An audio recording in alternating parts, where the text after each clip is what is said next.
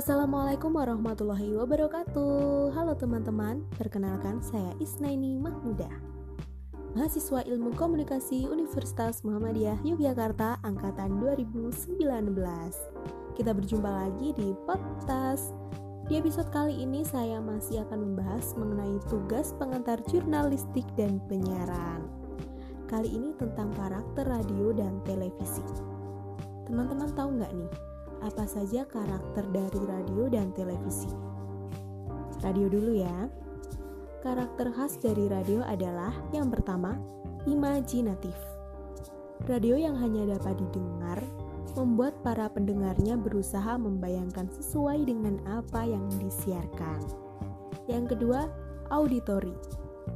Maksudnya, pendengar tidak akan bisa mendengarkan ulang informasi yang tidak jelas diterimanya kecuali kalau ia merekam, karena ia tidak bisa meminta kepada komunikator atau penyiar untuk mengulanginya lagi. Yang ketiga, akrab dan intim, karena hanya menyajikan dalam bentuk suara saja, sehingga ketika kita mendengarkan radio bisa kita lakukan sambil melakukan aktivitas lain loh.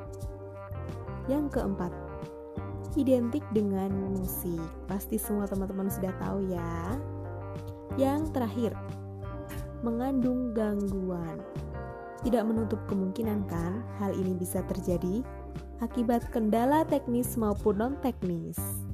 Setelah radio kita lanjut ke televisi. Karakter khas dari televisi adalah yang pertama, audio visual. Tentunya teman-teman sudah tahu ya kalau televisi ini bisa didengarkan sekaligus disaksikan. Yang kedua, berpikir dalam gambar. Ada dua tahap yang dilakukan dalam proses ini. Pertama, visualisasi, yaitu menerjemahkan kata-kata yang mengandung gagasan yang menjadi gambar-gambar. Kedua, penggambaran, picturization, yakni kegiatan merangkai gambar-gambar individual sedemikian rupa sehingga kontinuitas mengandung makna tertentu. Nah, yang ketiga nih, pengoperasian cara kerja yang kompleks.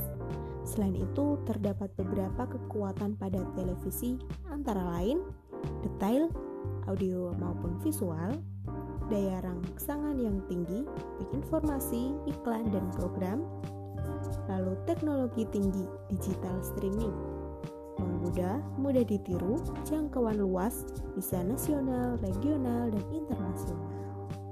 Nah, mungkin itu saja teman-teman. Semoga bermanfaat.